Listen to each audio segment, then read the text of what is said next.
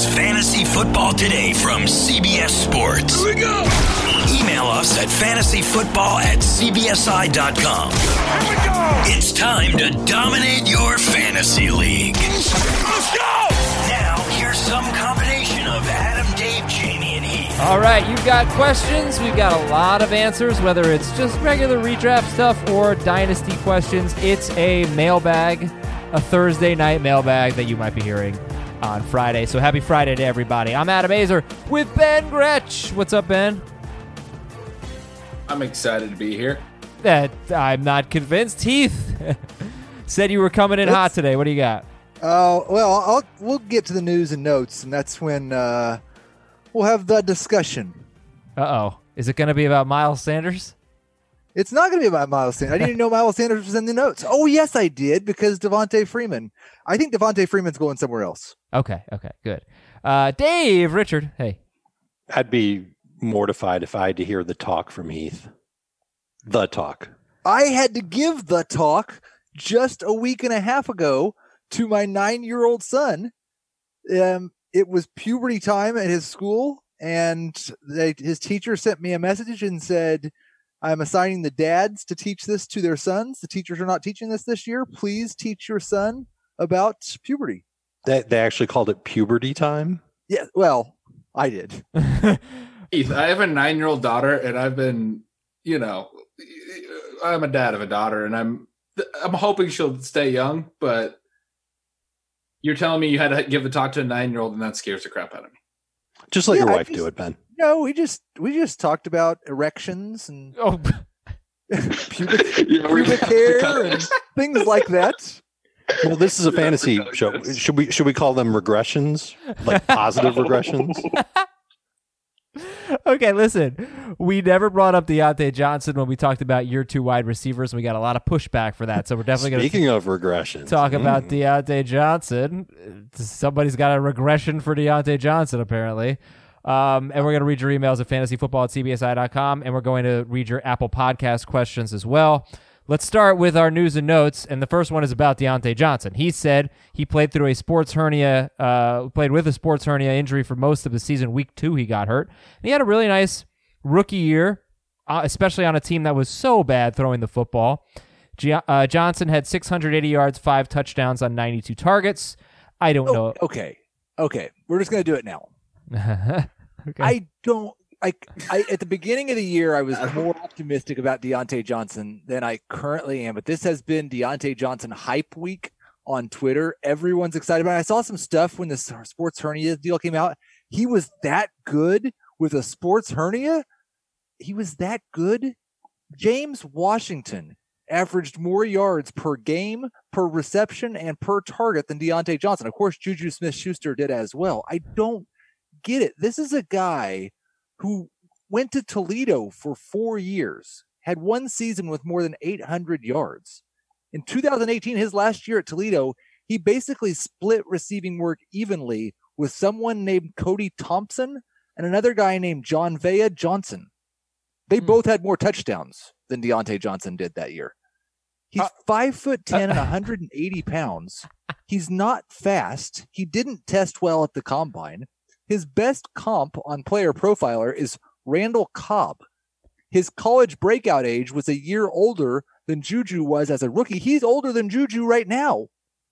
I like this was good stuff. All I said was And he had a nice rookie And year, by the way. because last year he catches 59 passes for 680 yards, and apparently, according to one site, uh, Pro Football Focus, he led receivers in broken tackles force. I think Ben told you his thoughts on that particular statistic yesterday.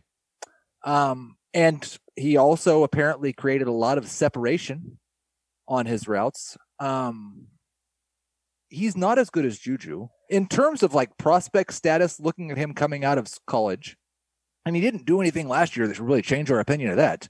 He's a worse prospect coming out of college than definitely Juju was, definitely James Washington, and Claypool.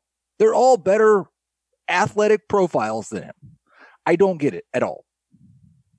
He is more likely to be fourth on the Steelers in receiving this year than he is to be a top 20 wide receiver. Anyone feel That is, differently? uh, fir- first of all, I just want to say that Diontae Johnson week resonates much better than puberty week. Next thing I want to say is that I, I think what I remember watching from Diontae Johnson when he came in from Toledo, his film looked like he looked like he could change direction pretty quickly, and he was willing to cross the field. And it almost made you think a little bit of Antonio Brown, but you never want to call anybody Antonio Brown because Antonio Brown was just so good. But he doesn't have the speed of AB. I, I think it really comes down to just how big of an opportunity the Steelers are going to give him. And last year they gave him a pretty decent opportunity. He was okay with it. I, I, if the hype gets out of control, Curtis Samuel style, then you know not to touch him.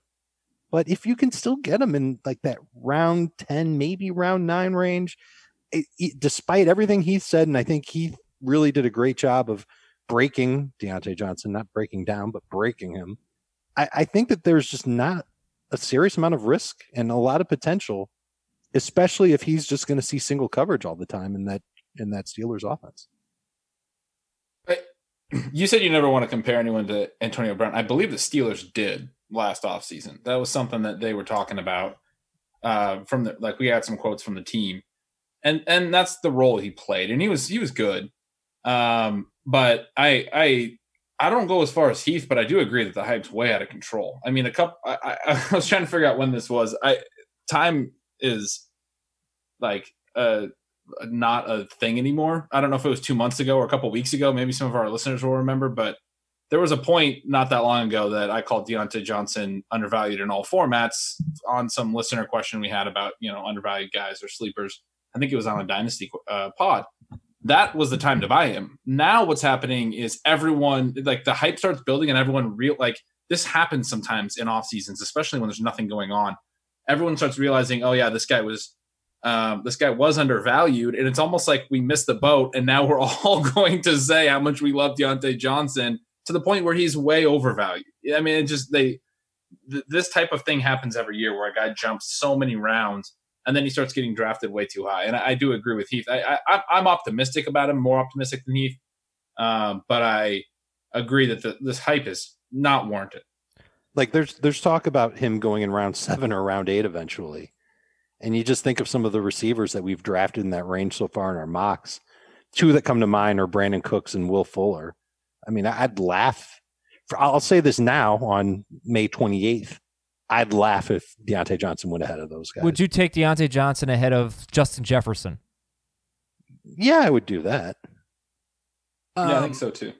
I probably will project him for more points than Justin Jefferson, but I don't really see as much upside as Justin Jefferson has. Okay. It's kind of interesting. The the Steelers have drafted three wide receivers in the very similar range the last three years. Diontae Johnson was the 60th, 66th overall pick. Uh, Chase Claypool, most recently, was the 49th pick. And James Washington, the first of the three to be drafted, uh, the, the earliest, you know, 2017, I guess, was the 60th pick. Oh, 2018. Yeah, so 2018 Washington, 2019 Johnson, 2020 Chase Claypool. And uh, final question here: How? Okay, do you rank Johnson or Washington higher? And as Heath mentioned, Washington had a better year. Um, he had more yards, he had fewer catches. He's more of a downfield guy. Higher, more air yards, more A dot, higher A dot. How about that Look for at you. Washington? Then, yep. Um, but who do you like better, Johnson or Washington? And how close is it? And then just finish this conversation there, Dave. Johnson way more than Washington. Okay, Ben, I- and I'm I'm just trying to hold back. I've got another point, but I'm holding it. hold it back. Ben. Yeah, uh, same thing. Wa- Washington uh, plays the same role that Claypool was drafted to play, downfield role. There's different roles in this offense. Okay. Um, Diontae Johnson is very much in the Antonio Brown role. You got to have him a lot higher, in my opinion.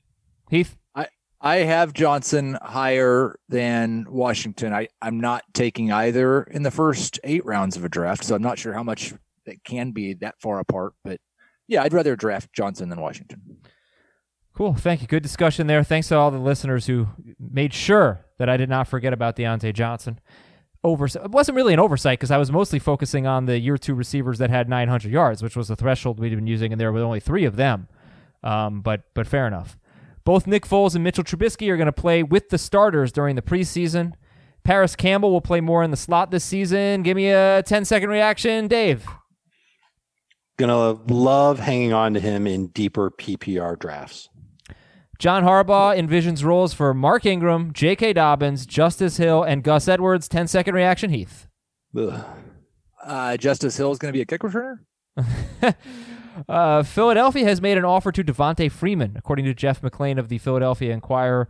McLane also says that the Bucs are interested. They haven't made an offer to Freeman, but they're interested. So the Eagles making an offer to Freeman. What do we think about this, guys? Ben? Uh, no strong feeling. It, it I don't think a- Freeman's good anymore. He was really inefficient last year, and and I, have seen some advanced st- stats this offseason that controlled for. I can't remember what it controlled for, but he was really bad, like the the worst, and by a lot. So I, I don't think he's good anymore. Is I he someone who a- could replace Sanders at the goal line? No. For. Why? Uh, It I think it'd be a bigger deal if he went to Tampa. Agreed. Yeah, I could agree see him that. going to Tampa and just taking all of the third down work. That that it's seriously something that was even brought up by Jeff McLane that Tampa was in the mix for Freeman.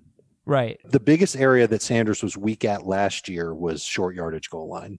And the fact that Hyde went to Seattle just makes me want to do, you know, leaps across my living room because he could have definitely swiped that role from Miles Sanders. I'm not sure Freeman can, and I don't think LeSean McCoy can. I'm just hoping that if they sign Freeman, that he doesn't become a passing downs guy and takes a lot How of catches away that? from Sanders. How it, it would be the dumbest thing in the world if the Eagles did that, where they take Miles Sanders, who's a good pass catcher. Look at how he did catching the football in the first like six or seven weeks of the season. He was insane. Why would you take him out of that role for Devonta Freeman? But Well, also, it- but it's also, also, not what Philly would wouldn't- do. It wouldn't impact Sanders that much because you'll recall late last year they were using Boston Scott in a pass catching role, It's true. but Sanders was still splitting out and running some different types of routes. I don't think it would impact Sanders that much, even if like they can have multiple pass catching backs in that offense. They don't. They don't. well, they they also they, didn't have they any could wide use another receivers, though. back for depth. They don't need another back to mix in with Sanders and Scott. Yeah, uh, I hope so. But it's yeah, just to give the numbers. Sanders, no, no, I know Heath makes fun of me for this. I look at six games for Sanders. It's the six games after Jordan Howard got hurt and before Miles Sanders got hurt in week 17. Makes sense to me. He had 25 catches. Boston Scott had 19 catches. But remember, the wide receivers were really not a, a part of it. Um, they were banged up. Greg Ward was the only one that was really doing anything. So that things could change. Um, but yeah, Sanders was on pace in those six games for 251 carries and 67 catches, which uh, you know would have been top eight in car, about eighth in carries and about eighth in catches over a full season. Not necessarily on a per game basis, but pretty good in terms of touches, especially for a rookie. All righty, moving on you here. definitely say catches. It doesn't rhyme with with Gretch when you say catches. Well, it's because how it's spelled. I feel good about that. Uh, moving on, so just some NFL notes. They will now allow three players to return from IR. The NFL will not change the onside kick rule, which they should. It's come on, and the NFL will not bring back the instant replay review, eh, which is such a failure. It's not that hard. It's not that hard. If if if millions of people watching at home can tell what pass interference is, don't overcomplicate it. I think this is a major failure on their part and no reason why they shouldn't use technology to get more calls right. I'm Adam Aizer. I support this message. Now, college football is getting closer and closer, so it's the perfect time to unveil off-season rankings. Throughout May, the Cover 3 podcast team has been counting down their preseason top 25 in separate episodes, and this week they're focusing on the top five. Of course, you can go back and hear all of this. Chip Patterson and company have been breaking down each team in their Hurry Up Hot Seat series under 15 minutes. Very cool series. Uh, so where will Clemson and Ohio State rank? Uh, they're bringing back the top two quarterbacks in the country. Will Alabama crack the top three after they lost Tua? Download and subscribe to the Cover Three podcast wherever you listen to FFT.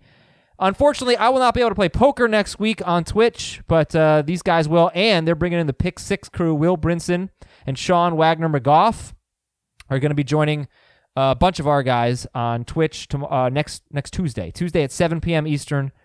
So it's poker with the FFT crew plus Will Brinson and Sean Wagner McGough from Pick Six. Go to twitch.com slash FF today. Follow us, tell your friends, watch us play poker. It was extremely fun. I will miss it on Tuesday. I'll be back the following week. Okay, here's what we're going to do. We're at 15 minutes. We're going to spend at most 15 more minutes on non dynasty emails. The rest of the show will be dynasty. Here we go. This is River Martin in South Carolina. Do you think Clyde Edwards Helaire will be a boom or bust player this year? Yeah. Yes. Actually, that's the way I interpreted it. I, I didn't think he was. I didn't know if he meant like, do you think he'll be boom or do you think he'll be bust or do you think he'll just be one of those boom or bust guys? I don't. I, I think there's a chance for him to be a boom or a bust, not a guy that one week he's going to have um, 130 yards and a touchdown, and the next week on the same amount of carries, 45 yards and no touchdown. I think he's either going to be the guy in Kansas City's backfield who gets the majority of the touches and just, you know, takes advantage of what defenses give the Chiefs, or he struggles to adapt to the offense. He's in a part-time role with Damien Williams and Darwin Thompson, and uh, he might give you double-digit fantasy points once every four weeks. You won't be And- and- happy about it. In these types of situations, there's a lot that we don't know. I think it's helpful to to kind of latch onto what you do know. We know that he's in an amazing offense. We know that they used a first round pick on him while they already had all their other backs that are currently on the roster on the roster. They they made the decision to to commit to him and they thought he was the best running back in the class because they took him first.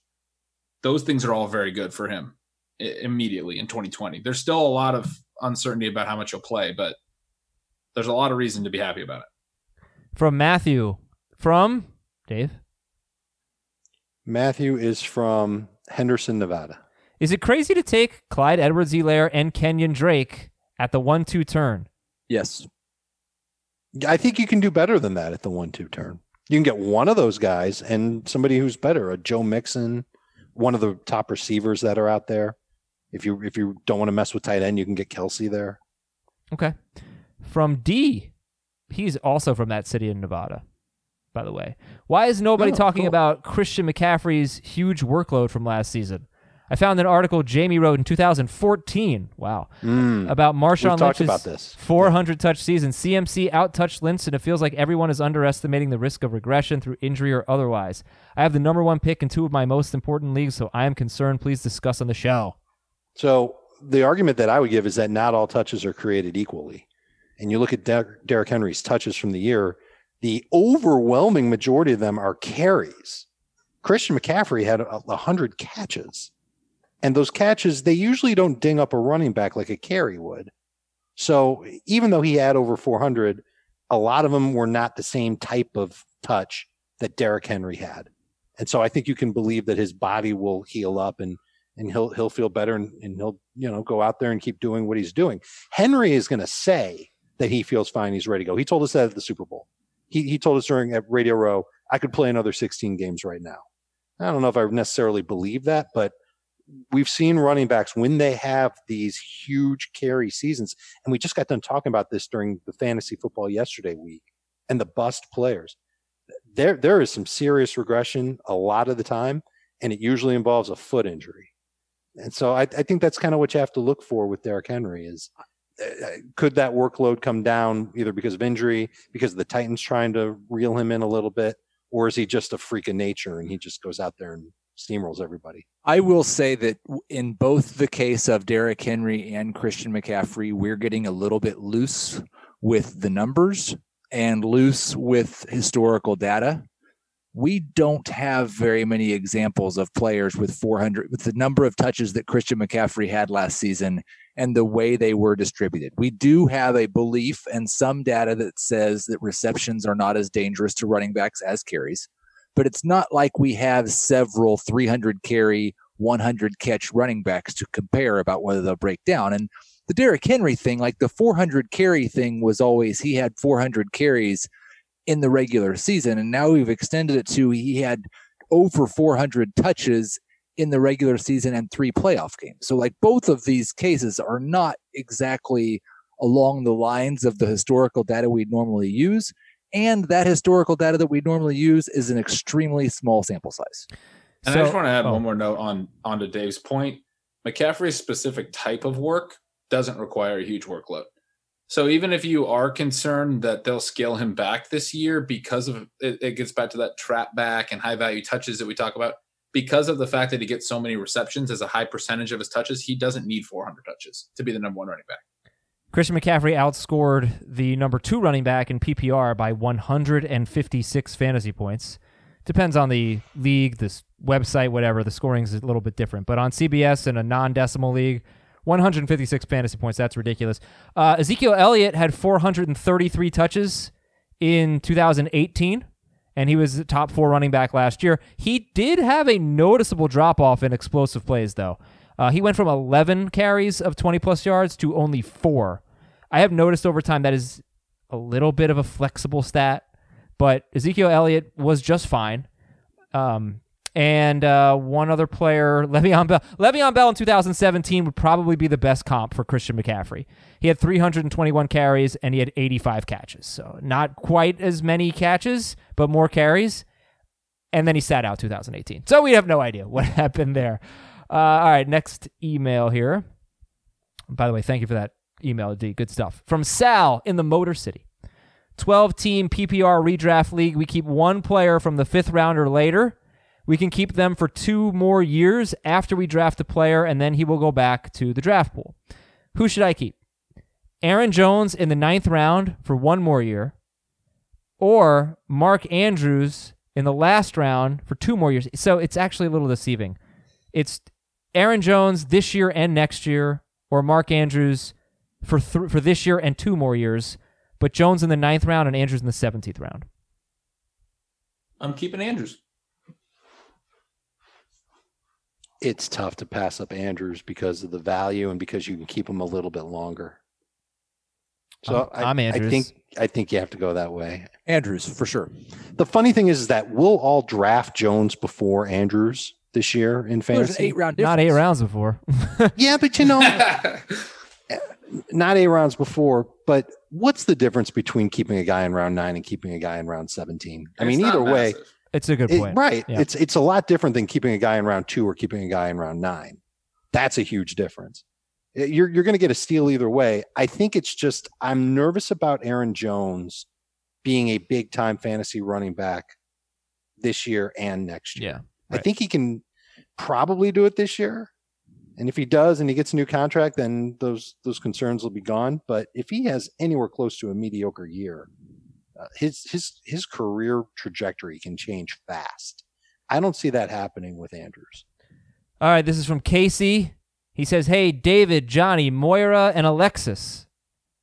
Schitt's Creek. I don't Yeah. watch that show. I sh- I need to, don't I? You do. Yeah, yeah. Can you guys rank the three receivers for the Giants? Nope, we can't. Next question. Shepard, Tate, Slayton. Shepard, Tate, Slayton. I have. uh I might have Slayton highest. Let's see where I have Shepard. Yeah, It- I have. It depends on scoring for me. What I do you have got? Slayton highest, and then um Shepard and Tate. Slayton's the highest for me in non PPR. In full PPR, I'm going to stick with Shepard. I just think he's a little safer. From No Name. Dave, provide. Juan, From Torrance, California. 12 team half PPR, keep one. Chris Godwin, third round. Devin Singletary, eighth round. James Conner, 11th round. See, now this is an example of rounds making a huge difference. And I think Godwin's probably the safest of the three. So I, Godwin I- in the I- third? It, it's got the it's got the least amount of value, at least in terms of draft round, obviously. But I think God, if you're keeping Godwin for, yeah, if it's for one year, even, it's still a good deal. I like if here's the thing. If you want Chris Godwin, you're probably going to have a chance to draft him. So I'll take Conner in the eleventh.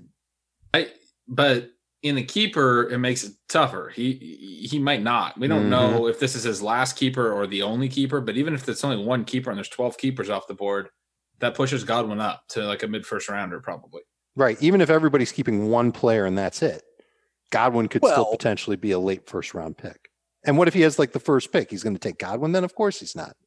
So he's not going to get it. I'm I'm keeping Godwin. This is from Bob. I think Conner in the 11th is a fair argument too, though. yeah. Can I Did you keep? see the picture of him? yeah, he looks swole. Let me- He's not going to have to worry about offensive line or anything. He grew wings on his back. He's just going to fly over the defense. All right, this is from Bob. He says, "Hey, Aaron, AJ, Jamal, and Tyler, that is Packers. 12 Packers team standard backs. scoring league, four keepers. There are three that seem fairly obvious to me Aaron Jones, Miles Sanders, and Michael Thomas. Now, my fourth one is it Amari Cooper, Kenny Golladay, George Kittle, or Courtland Sutton? Um, can we remove Aaron Jones? It's not. It's If non want to, you PPR, by the way. Why not? In non PPR, I'd rather have Jones than Cooper. oh, so it's not. I missed. I'll it. go Yeah, I Golladay. Would too. I'll go Golladay. Over Kittle, I'll huh? go Kittle. Yeah, I think I'm going Kittle, and it sounds like you can keep these guys for a while because you can keep four. So if you're keeping four players every year, I'm I want Kittle on my team for a long time. But I was gonna go Kittle and want to take one of the receivers over Jones. But I guess in non, I agree. And this is from Jet. Hey, Barry, Bobby, Bo, Bert, and Bruce. Sound Those like are- baseball players. Yeah, for sure. Do sure. they sound like That's- baseball players? Because the first two do. It's Barry and Barry, Bobby. Bobby, and Bruce are Giants. San Francisco yeah, it's Giants. Giants. right? But who's Bo? Oh, Bruce Bochy. Yeah, I have no idea what this is. Oh, Jackson. He never played for the Giants. I decided to join a best ball league out of boredom while in quarantine, and I didn't know the best way to prep for the draft. I know the draft is the most and really the only important part of best ball, true. And I wanted to know certain stats or positions I should target. Um, you- Good luck, Heath. I guess the baseline I would tell you is you're going to want to draft two to three quarterbacks, two to three tight ends, and then the rest will be running backs and wide receivers. And the way I determine if I'm drafting two or three of the quarterbacks or tight ends is how good my first one is and what the bye week situation looks like. That's pretty good. I think that makes sense. Uh, in best ball for me, I'm. You guys know that I tend to wait at running back. I tend to go earlier at running back in best ball. Uh, wide receiver is the much higher variance position, and in best ball formats, you can take, especially those high A dot guys, right? The air yards. You can take these boomer bust weekly players uh, a little bit later and and load up with more wide receivers, and really still have pretty good wide receiver upside with a lot of wide receiver depth. Give me some names that you target in best ball, the streaky guys that don't hurt you as much. Will Fuller for sure, hundred percent. Um, John Ross really late. I you know they have a DeSean lot Jackson competition late. there, but he's an option. Yeah, Sean Jackson late for sure. He would be on my list. Okay. Um, Marvin Jones, or is he just yes, Marvin Jones. Yes, But I don't know if you can get him late. I think you just get him. I think you just get him like middle of the thing, maybe a little bit later than that. Mike Williams is A lot of people going late. I'm I didn't list mean. I didn't John necessarily you mean late. take. I'm sorry. Will Fuller. Mecole Hardman, you take Josh Reynolds. I Hardman's think, a good is one. Is a really late round guy that could be their deep threat. I'm going to do some Texans stacks in best ball. Also, That's I smart. think it's it's a very I'm much more interested in stacking quarterbacks, receivers, quarterbacks, tight ends in best ball than I am in redraft. Agreed. Okay, this comes from Sully. We've got some tweets for you. Sully, as commissioner, how do you anticipate dealing with a shortened season? Say a second wave hits hard over the winter and the NFL decides to end its season. What would you do then? End the fantasy league with no winner? Make the person with the most points the champion? What would you do? I think this is a smart thing to figure out before your season starts, and it's a it's something commissioners should think about. In the league that I commission, I would probably make it clear that if at any point the season gets shut down, um, the team with the best record would be the de facto champion, with Yeah. points scored as the tiebreaker. Okay, I let me read one more here. as long as it like probably with like a minimum of four games played or something, you know. But yeah, I mean, you, if they're if you're eight games in and one guy's eight no, and Yeah, he wins. I'd probably shuts just call it off. I'm calling it off and sending their money back. Okay, okay. Uh, John Ayers is our last email or tweet, and then we'll get to the dynasty stuff. John Ayers says, "How are you approaching AJ Green's future? Solid wide receiver two potential for the next couple seasons, or is he about to fall off the proverbial cliff?" About to, didn't he already? He, look, he was really good first eight games of 2018, and he's been really hurt since then. He's played one game in the last 24. When he's right, I think you still view him as one of the best talents at wide receiver in the NFL. How are you approaching him, though? I'm approaching him like he said at the beginning of his email that like as a number two receiver. Cool. All right, That's where then. I was at in the beginning of the offseason, but he his price has skyrocketed. And in our early mocks, he was like a seventh or eighth round pick, and I took him a couple times. And I'm usually on the on the youth side. Uh, but now sure, that that's a he's good like value. he's being drafted now top like sixty. he's perfectly healthy. yeah. Top, well, you think so? Because like I said, when he was perfectly healthy, he was a second round pick. You know. Yeah, He's a Four fifth round pick ago. now. right. Two years ago. If he's perfectly healthy and you're getting him like at the four or five turn, I think you're going to be happy. That's where that's where he's been going in a lot of our drafts. Uh, all right, cool. Let's take a quick break here. When we come back, Apple Podcast questions, Dynasty emails. We'll keep on rolling here on Fantasy Football today. The perfect combination of versatile athleisure and training apparel has arrived. Thanks to the visionary minds of New Balance, Clutch Athletics, and Rich Paul, the designs reflect the heart of the athlete and the spirit of the community. With rising defensive football stars Will Anderson and Chase Young on the roster, Clutch Athletics brings the best innovative gear to all athletes, giving them style and performance on and off the field. Learn more and purchase Clutch Athletics at newbalance.com. Robert Half research indicates 9 out of 10 hiring managers are having difficulty hiring. If you have open roles, chances are you're feeling this too.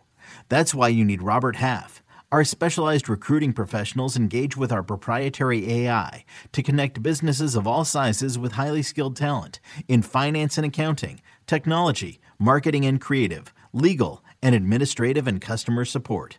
At Robert Half, we know talent. Visit RobertHalf.com today.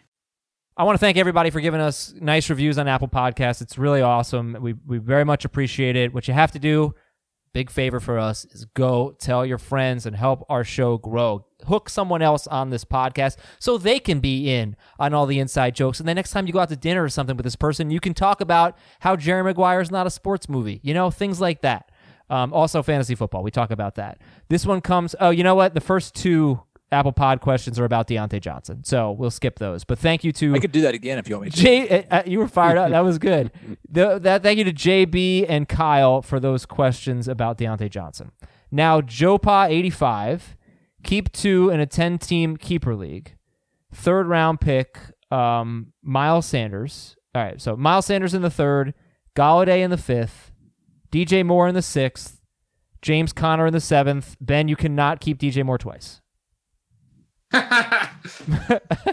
Uh, a- he's the clear first. Was that a real argues with laugh, or was that like a I'm- I'm- screw I will laugh? walk off this Uh, podcast. okay, it was a real laugh. Good. Um, all right, DJ Moore in the sixth. I think we can all agree there, right? Yep, sure. Who else?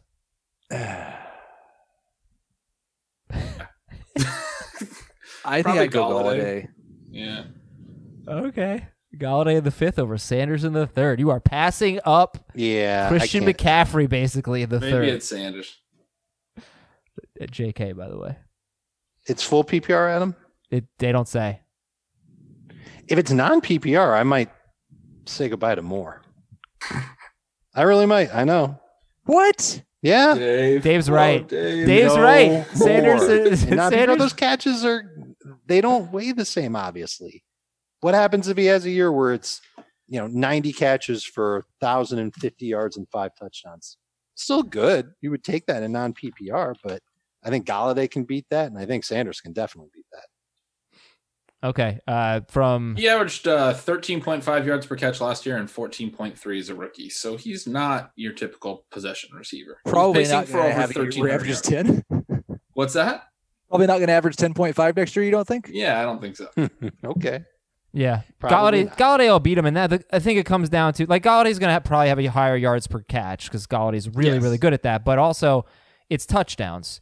I think Matthew Stafford. It's you know Well, the question I have about Golladay's touchdowns, though, is look at his touchdown rate before last year. Like last year is, I, I don't think we can, we don't know for sure yet that Kenny Golladay is just a high touchdown rate guy. He was a low touchdown rate guy, and he's on. He shares the field with Marvin Jones, who has like one of the highest touchdown rates in the last ten years. So this is this is what I would just say in general. You're talking about a guy who's played three years. For wide receivers, I really don't care what they do in year one, right? Like I'm not going to talk about. Well, I his- mean, if it's good in your one, yes, I then I care big time. But if he if he doesn't have, I don't care about his touchdown rate in year one personally. So then you're talking about year two versus year three. He had 11 touchdown catches last year, Golladay. Like I would not Right. expect that, but I would probably expect eight. And Yeah. The thing about Golladay is that he's good both in deep ball situations and in red zone situations. And that's what helps contribute to a lot of touchdowns. And I think he started to really put it all together last year. should I care about your one touchdown rate? No, not really. Probably I don't not. think. Okay. I think yards in year one is helpful though. If a guy's not getting is getting on the field and not producing, like like JJ Arcega Whiteside last year, I, I think that's a pretty negative indicator. All right, this is an Apple Podcast question from Praise the Jord. Hey, David, Tim, George, and Sean. I'll Google. We're- Spurs. That's David Robinson, Tim Duncan, Oh. George Gervin, and Sean Elliott. Wow. That's my guess. Could be. That's a hell of a pull. but shouldn't George be George Karl? I mean, uh, George Popovich. George Popovich. That's Greg. Popovich. Greg Popovich. But I'm thinking, shouldn't George be on the, the Dave, team I was thinking with the about other that. That three? doesn't sound right. Right. Yeah, I was like, yeah, that didn't sound right to me either. Um, like, like, was there a George on the team? Because they're all all right. Whatever. Dynasty League is drafting rookies. Boy, I really want to edit that part out, but I'll leave it in. I have pick uh, 112. Who should I target in the first round? Oh, okay. I'm sorry. This is um rookies and available free agents are are targeting here. Notable free agents are Raheem Mostert, Rob Gronkowski, Noah Fant, Hayden Hurst, and Preston Williams. kind of a dynasty league has those guys available. Yeah, why is Fant available? But I I don't know that I would take any of those guys over who you can get at 112 in this class. Uh, not Mostert or Gronk or Preston Williams or Hurst. Fant's the only one I would consider personally. But I I would probably take Shenault over him, who I think you can get at 112. The really You interesting thing is if you, him. if you have 112, you won the league last year. hmm Unless it's a 14 team league. Probably won the league. I mean, if these guys are all on the waiver wire, I don't think it's a 14 team league, but it could be. How can they be on the waiver wire in a 12 team league? Well, like Gronk, Hurst, and Preston Williams, I don't think are all that surprising. Most Um, I guess. Well, I, I mean, no one's stashing Preston Williams after the ACL. Hurst, I agree with you on, and Gronk, I agree with you on. Gronk was a free Uh, agent in our dynasty league. Yeah, but if I like if I was really weak at tight end and I had a contender going for a repeat, I might I might just Go take Gronk Hurst or Hurst. So I, I think what we should do is everybody should pick the player they want the most from that list of free agents. I'm saying, and then mm-hmm. I'll start running off names of players from the rookie class that might be there at 12, and tell me if you're going to take that guy. Like for the sake of the argument, I'll take Gronk. Okay, I need to win now. I want a tight end. I'm I'm drafting Gronk ahead of Fant and redraft. So I can tell you that I actually am in two leagues where this happens and where this happened. And I took Gronk at 302 in one of them, and he went at like 202 in uh, in the other one. Right, because someone someone will take a chance on him Yeah. right around that range. But I, I look at guys like Justin Jefferson, Michael Pittman, Tee Higgins, Shenault, Denzel Mims. I think they'll all be there, and I think I would take every last one of them ahead of Gronk if given the opportunity. Me too. So Okay. those are that's what we're looking at. Those types of receivers: Jefferson, Pittman, Higgins, Shenault, Mims, Ke'Shawn Vaughn might make it there. Uh, Zach Moss, if you really need a running back, might make it there. But go with one of those guys. Or if you don't really have any needs and you want to get the best quarterback prospect that's come out in the last eight years, you just draft Burrow. Mm-hmm. So I don't think there was anybody named George that played on any of the Spurs teams with Tim Duncan and David Robinson. And if I yeah, but George Gervin was like one of their all-time. Yeah, great no, I'm just saying. Uh, but I I also googled um, George Popovich and Greg Popovich came up. So that like there's Right. nobody even named Greg Pop George Popovich. Adam's favorite Seinfeld character is Greg Um, we had a really good dynasty tweet. Adam, could I read it? Yes, let's get going here. Go. It's from Heath Cummings. I just completed the most anti Ben Gretch trade in my life. 16 team best ball dynasty league. Grade the trade. Gave up Ronald Jones, Ke'Shawn Vaughn, Laviska Shenault, Van Jefferson, Darwin Thompson, and Quez Watkins. Received Derrick Henry, and T.Y. You Hill. win. I know that you're giving up a lot of youth for those guys, but you win. Yeah, I Getting don't think it was Henry a bad trade for Heath. And I, I obviously Hmm. love Shenault, and I really like Quez Watkins as a like a, a really deep sleeper. Um, I don't like Van Jefferson, but pretty much every other player you said I like. And that's why you said And you, that. and you hate the guys I got. and I don't like the guys you got, and I always prioritize youth. And I still don't think you lost that trade. Uh, I do like Van Jefferson. I think that Robert Woods could be gone after this year. Right. They took him in the I think he's going to have a, a solid career in the NFL, but that's it. Just a I think he fits career. Well with he- the Rams. I'm not sure he'll have any thousand yard seasons. Quez Watkins, Ooh, by I- the way, is a Who's a uh, better Eagles- prospect, Van Jefferson or Diontae Johnson? Diontae Johnson. Uh, I would say Jefferson was not a good, and I like prospect, both of really. them. Yeah, Well, so Van Jefferson stayed until his redshirt senior year, and his career high in, in market share of yards on any team he played on, he played in two different colleges, was 21%, which is really, really low. You're, you're hoping for a 30% breakout age, so basically didn't break out. Diontae Johnson at least was an early declare, and he had a big, uh, I think it was his redshirt sophomore Does he season. count as an early declare if he redshirts? yeah, he still declared early. But he was It there for four years. Right, but it still counts as an early declare. That's why it's Uh, called uh, early declare let- instead of like four year. let's go to It the next one. Like, I just think if No. you're there five years, it should be a late declare. He Next was an one. on time declare. Okay, from the Bob Barker, 2020 Dynasty rookie free agent draft. I have picks 1.3, 1.5, 1.14. Should I focus on running backs early or target Lamb or Jeudy at five? I have Kamara and James White at running back. I have Keenan Allen, AJ Green, and Michael Gallup at wide receiver. So I'd say he needs, you know, everything here. 1.3, 1.5, 1.14. What what would you do? I was in this exact, not exactly the same, but pretty much this same situation in our dynasty draft. And uh, like three days before the dynasty draft, I was dead set on getting two receivers. And then I looked at my running backs, which are probably in actually worse shape than the ones that you've got. And I, I ended up taking one receiver, and it ended up being Lamb. And then I, I took the best available running back when I was up again in round one, and that ended up being Cam Akers and then I traded back into the round to um, pick up Joe Burrow. I think I feel pretty confident one of Lamb or Jeudy will be there at three. Though So- they both could be there. I'm gonna take Dobbins at three and Lamb or Jeudy at five. Yeah, Yeah, you're guaranteed one of them to be there. That's that's excellent. All right, cool. Good stuff. Next question from Macy Taylor. Do you think Lamar Jackson or Kyler Murray will have a better future in the long run, including injuries? Lamar Hmm. Jackson. What is what? Yeah. What? yeah.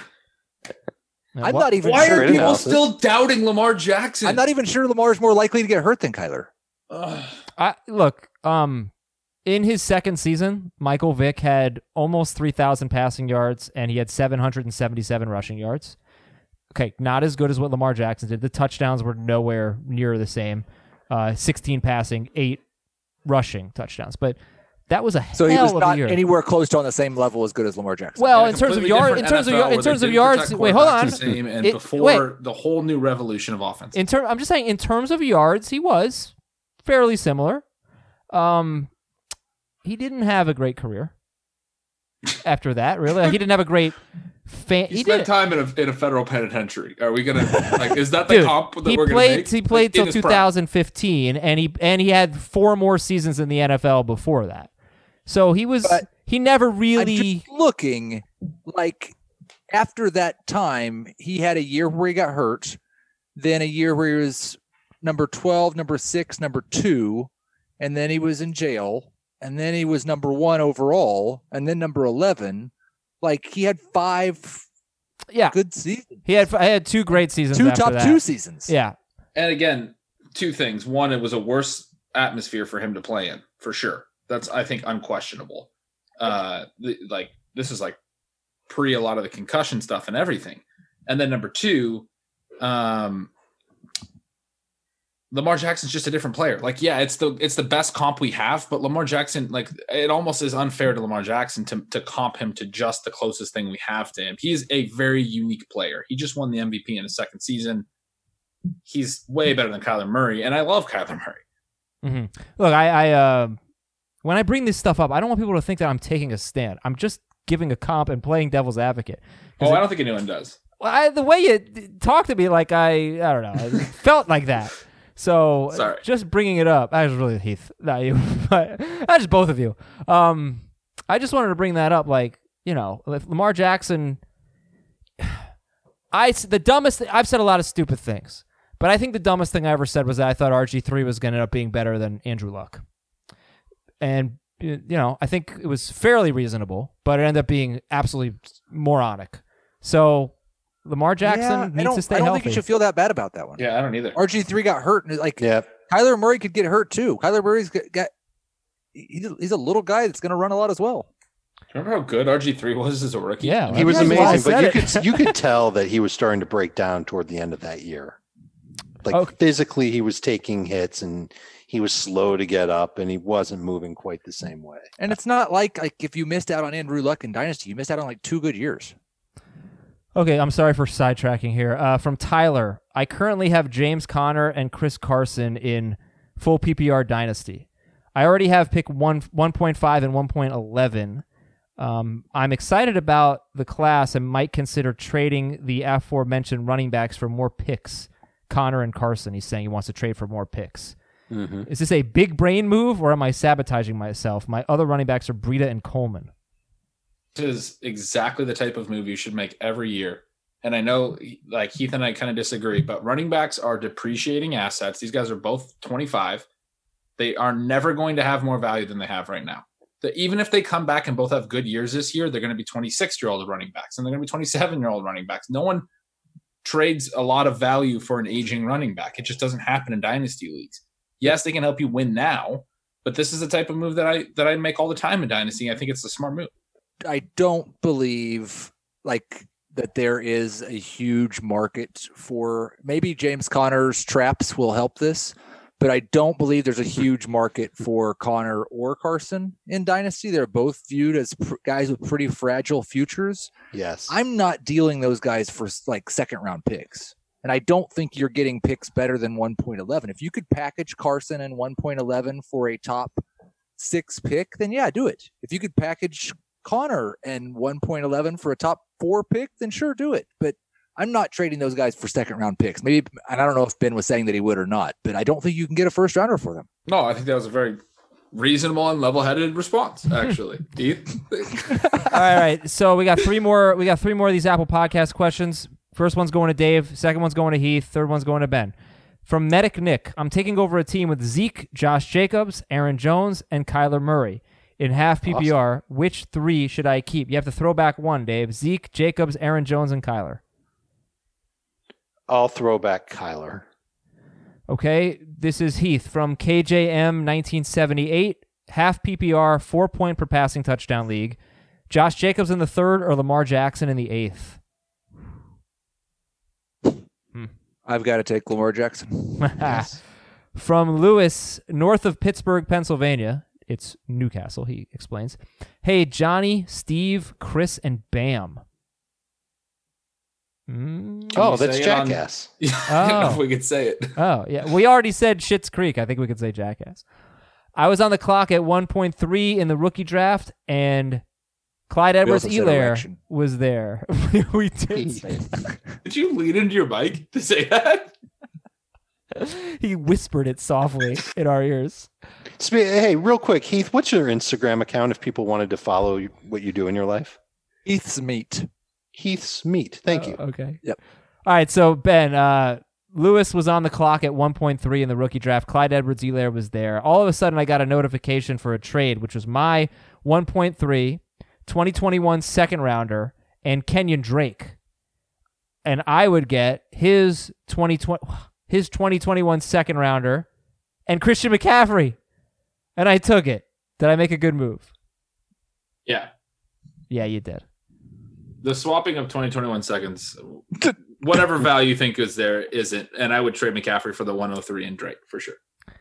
I, right. would, I would acquire McCaffrey in that scenario. Now it's time for emails at fantasyfootball at cbsi.com. Dynasty emails. Dave in Flint wants to know Is there a smart way to start a startup dynasty team? Oh, sorry. Is there a smart way to draft a startup dynasty team when you have rookies involved? Hearing a lot about rookies being drafted separately from veterans. However, the dynasty startup I'm in is doing a draft with everyone in the pool And being on the last place, being on the last place team for picking, uh, I have the eighth pick out of eight. I'm wondering when it would be smart to draft Clyde Edwards-Helaire or another rookie. Okay. Well, first of all, that is that is how like the startup drafts include everyone. Then the subsequent drafts, year after year, are just the rookies. I can just say broadly, I don't know about when you would draft Clyde Edwards Helaire, but broadly, rookies in startup drafts are profitable moves. They typically go uh, later than people expect. They hold their value even if they have poor rookie seasons. They can be more productive in year one than people give them credit for. And even if they're bad, you can like like I said, they hold their value. Unless they're horrible, unless they're N'Keal Harry, then they lose value, or, or JJ Arcega Whiteside. But even guys that are poor, like David Montgomery, is still you can still trade him this offseason for plenty of value. Is Ronald Jones an example of that? Yeah, he would be an example of the guy that lost a ton of value. Okay. I'm gonna Like, read. his- Broadly, like his they rookie gain year, he value. was a zero. yeah. Yeah, but there are second year, also ones that some. shoot up, right? Like AJ Brown. Last last year, you could have probably drafted in the ninth round of Amazing a that you bring up AJ Brown. uh, I'm gonna Not read. I'm N'Keal just gonna read something though. They're just gonna read just for the benefit of our listeners. Startup draft that we did in, uh, in a few weeks ago. Uh, startup dynasty league. Heath, was this a super flex league? I believe it was, right? Yep. Okay, here was. I'm just gonna read the first two rounds. McCaffrey, Barkley, Kamara, Zeke, Mixon, Michael Thomas, Dalvin Cook, Miles Sanders, Clyde Edwards-Helaire, ninth overall to me for some reason. Uh, Devon, uh, that makes sense. Davante Adams, Patrick Mahomes, Tyreek Hill, Chris Godwin, Hopkins, Juju, Josh Jacobs, Jonathan Taylor, Nick Chubb, Lamar Jackson, J.K. Dobbins, Mike Evans, Kenyan Drake, DJ Moore, and Kyler Murray. Hope that helps. From Nick, grade the trade in a 12 team PPR dynasty league. Gave up Justin Jefferson and Emmanuel Sanders. Received Michael Gallup and Nyheim Hines. Yeah, I think I like that for you. A. Yeah, I like it. I like Gallup more than Jefferson considerably. Yeah, it's a good one. And how long is Emmanuel Sanders going to have? I, I don't think like He didn't last year. I don't know what ch- the odds are that Emmanuel Sanders ever is ever in your lineup. And Hines, by all indications, should have some PPR value. But Yep. it is interesting to like Gallup. I don't disagree, but to like Gallup significantly more than Jefferson. Jefferson was a yeah, first round pick. I, I kind of raised my eyebrow with that. Heath, you want to give a The 20 Rock. second explanation?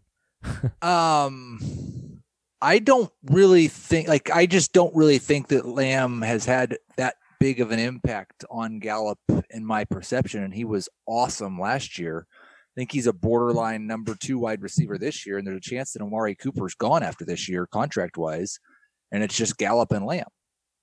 Okay, this is And you can make some really fun team names with Lamb and Gallup. Mm-hmm. Yeah. This is from No Name, but it's a Peaky Blinders reference. Dear Tommy, Arthur, John, and Alfie. 12 team half PPR Dynasty League. Last week I was offered David Montgomery, Juju Smith Schuster, and Jared Cook for Kittle and Fournette. So he would have given up Kittle and Fournette to get Montgomery, Juju, and Cook. I turned it down, but I'm unsure if I did the right thing. What do you guys think? You didn't. You would have I- taken that. Yeah, I think Juju and Kittle are just about a push for me. And I would rather have David Montgomery than Leonard Fournette right now. Yeah, and I actually would take Juju over Kittle, but I, I agree. Kittle should be really close to Juju. But yeah, that's what I was thinking too. I don't think Jared Cook has much value, but Fournette, I, I'd rather have Montgomery than Fournette too. They could both be crapola by 2021. I like Kittle better than Juju. This email's from Eli. I know you guys are doing a dynasty mailbag, so here it goes. My friends and I are starting an eight team dynasty league. In the past, we've done 12 and 10 team leagues, but people kept dropping out, and we felt like we had a solid eight to start one now. I'm just wondering what format and scoring you would recommend for dynasty startups. It's going to be PPR, and we'll do fab. I want to do like 25 to 30 rounds. I keep saying it should be a 2 QB league, uh, especially if it's eight teams. Mm-hmm. How many 100%. rounds and what 100%. format? Yeah. Okay, so how many rounds and what format do you recommend? And anything else we should add? I would also say you should do at least three running backs, at least probably five receivers. This goes right to the the stuff we talked about like earlier this offseason about the future of fantasy and people should use deeper lineups anyways. But if you're gonna do an eight man dynasty league, I think you should require everyone to start a lot more players at every position. Probably two tight ends too. You can get away with two quarterbacks and two tight ends. I might go two running backs with that and three receivers and maybe one flex or maybe scrap the second tight. Oh, here's what you do. Do a super flex. Then then you don't have to do two quarterbacks. You can do a quarterback, Yeah, two running backs, three receivers, league. two tight ends, and a super flex. Yeah, I I I'm just saying think it- add like three to five starting spots over what you just said, Dave. Like a lot. Y- You could, yeah, al- also go can be done, IDP. Sure. you could do oh. IDP as well. But there should be, if if not three running backs, then have like three flexes. Yeah. And two have a lot of quarterbacks. Flexes. Have Th- There's nothing that makes less sense to me than drafting a whole bunch of players and putting most of them on your bench. Like start, you drafted them, so start them. And I would Jason- also say 30 rounds. I play in a, a lot of 30 round 12 team leagues. It's not as deep as it sounds. And especially in an eight team league, if you don't go 30 rounds, you're going to have really good players just available. Well, and I, th- I think like in a dynasty league, it, you're trying to make it like the NFL. There's not a lot of players sitting on the waiver wire in the NFL, and there Yeah. are a lot of players sitting on benches in the NFL. So that's okay.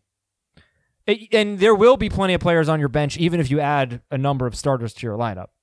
I didn't mean to say like start everyone, but just you know, I play in one dynasty that's two running backs and three wide receivers. What's the point? I have so many guys on my bench. It's so annoying. Okay, Jason from Spurberry.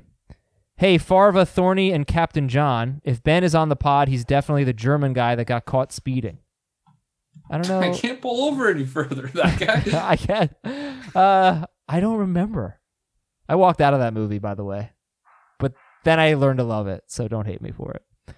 Okay, twelve team dynasty, half PPR. Must start four wide receivers, a flex, and a tight end, uh, and a super flex. I'm giving up Julio Jones, Cam Akers, Zach Moss, and a 2021 third round pick. So he's giving up Julio, Akers, Moss, and a 2021 third round pick. That's a pretty sizable amount to give up. It's a large package. Receiving option one Edwards Helaire, Damien Williams, Tyler Lockett, Will Fuller, and a 2021 second round pick. Or receiving option two Christian McCaffrey and Reggie Bonif- Bonifon or Bonifone. Uh, would you take either of these? Yes. I'd take McCaffrey. Yeah, I think I would. I don't think I would. I know it sounds crazy. Man, I don't know. I, I'm I'm in for the first option. Edwards Helaire, Lockett, Fuller, and the earlier pick in the 2021 draft. I like that too. I, I do feel like you're giving up a lot in the short term for McCaffrey. It, it feels like a lot. Julio plus Cam Akers plus Zach Moss. Julio Oh, is a guy though third. that getting back to where I was saying with the 25 year old running backs, he's another guy that I think Yeah, in dynasty you try to yeah you try to trade him a year early because that when they fall off their value goes so far down and you could you could turn him into some really good young running backs that can help you in 2022 and 2023. Julio might not be able to, Do you see any evidence of Julio slowing down? not yet, I think you could probably squeeze maybe three more years out of him. Maybe. Okay, so ready for rapid fire to finish the show? Yep. Here we go. Matt Griffith says, I'm in a dynasty league. I need a starting running back. I want to offer either Ruggs or Higgins for a running back. Which wide receiver should I trade and who should I target at running back? I would prefer to trade Higgins. But I don't think you can get a running back that Yeah. will help you for Higgins. Right. Um, I don't Ruggs I'm looking at your trade chart, Heath, and you've got I- Ruggs I- I am slightly ahead of Ronald Jones. and Geis. Yeah, I think I'd rather have Ruggs. You've got Fournette What way about down Kareem there. Hunt? I, that's a good one to try. Yeah, I'd rather have Hunt. I'd rather have Hunt than Ruggs for sure. Really? That's interesting. That's kind of wishing, hoping for the best for him. I mean, Ruggs or Hunt. for Hunt. Well, the idea is with Hunt, he eventually escapes Cleveland, has a couple of years as a starter. It's a, it's kind. I think it's more likely that Kareem Hunt helps you this year than Ruggs for sure. Uh, yeah, but Yeah, but I think Ruggs probably long term. Ruggs is still going to be a Raider. That doesn't yeah, mean but he the Raiders be. can always find a new quarterback after this year if they. So they All might right, this wasn't in the middle of this this. wasn't rapid fire. Let's try again. That's rapid. Uh, from, now we're starting rapid. From no name, I put Christian McCaffrey on the trade block to see what kind of offers I could get. I've received some interesting ones. One offer is Kenyan Drake, Julio Jones, and a 2021 first for McCaffrey and Will Fuller. Would you do that? No. no. Okay. Grade the dynasty trade from Tony in a city somewhere or another. This is like all picks. Give 2020 1.7. He has picks 7 and 11 this year in the rookie draft. Give the seventh overall pick. Get pick 2.11, a 2021 first, and a 2022 second. I'm taking that deal. F. Oh, F minus. really? F minus. To you're moving back four spots. You get an extra first no. in No, 2021. he's Moving moving back, back around in four. Around spots. in four spots. oh, I read it wrong. I'm a moron. I still Yeah. would do this, Heath. Why would you still? Why would you give that an F? That's too I- far to move back. I like seven a lot. Yeah, I'm but going you're to getting a a player first. that I like. There's 2.11 is just 100% a dart throw. And we don't know what this first round pick's going to be next year. You might be able to get Shenault at two eleven. Oh. I've seen him go that way. You're But, I mean, AJ one Dillon, of- Zach Moss. I don't think it's such a dart throw. I think you can get a reasonable pick, and then you get a first next year. Yeah, but the first could be late. I get what Heath's saying with it. Yeah. You're guaranteed one of these guys at 107. You, you're going to Lamb, get Jeudy. Jeudy, You're probably going to get Jeudy or one of the top five running backs. Yeah, I think I think next year is going to be even better. So I I think so it's too. But you just don't know where that one's going to be. It's too, it, that's not enough to move back around and change. the quarterbacks next year are going to be cares? even more. I think in a dynasty league that um that uh, Trevor Lawrence is going to be a top seven pick. Like he's going to go well ahead of Burrow, I would guess. I disagree. I think he'll Yeah, I he'll go as well. as soon as somebody needs a quarterback next year. It'll be the same thing with that happened to Burrow. Most leagues will probably be a late first and rookie only.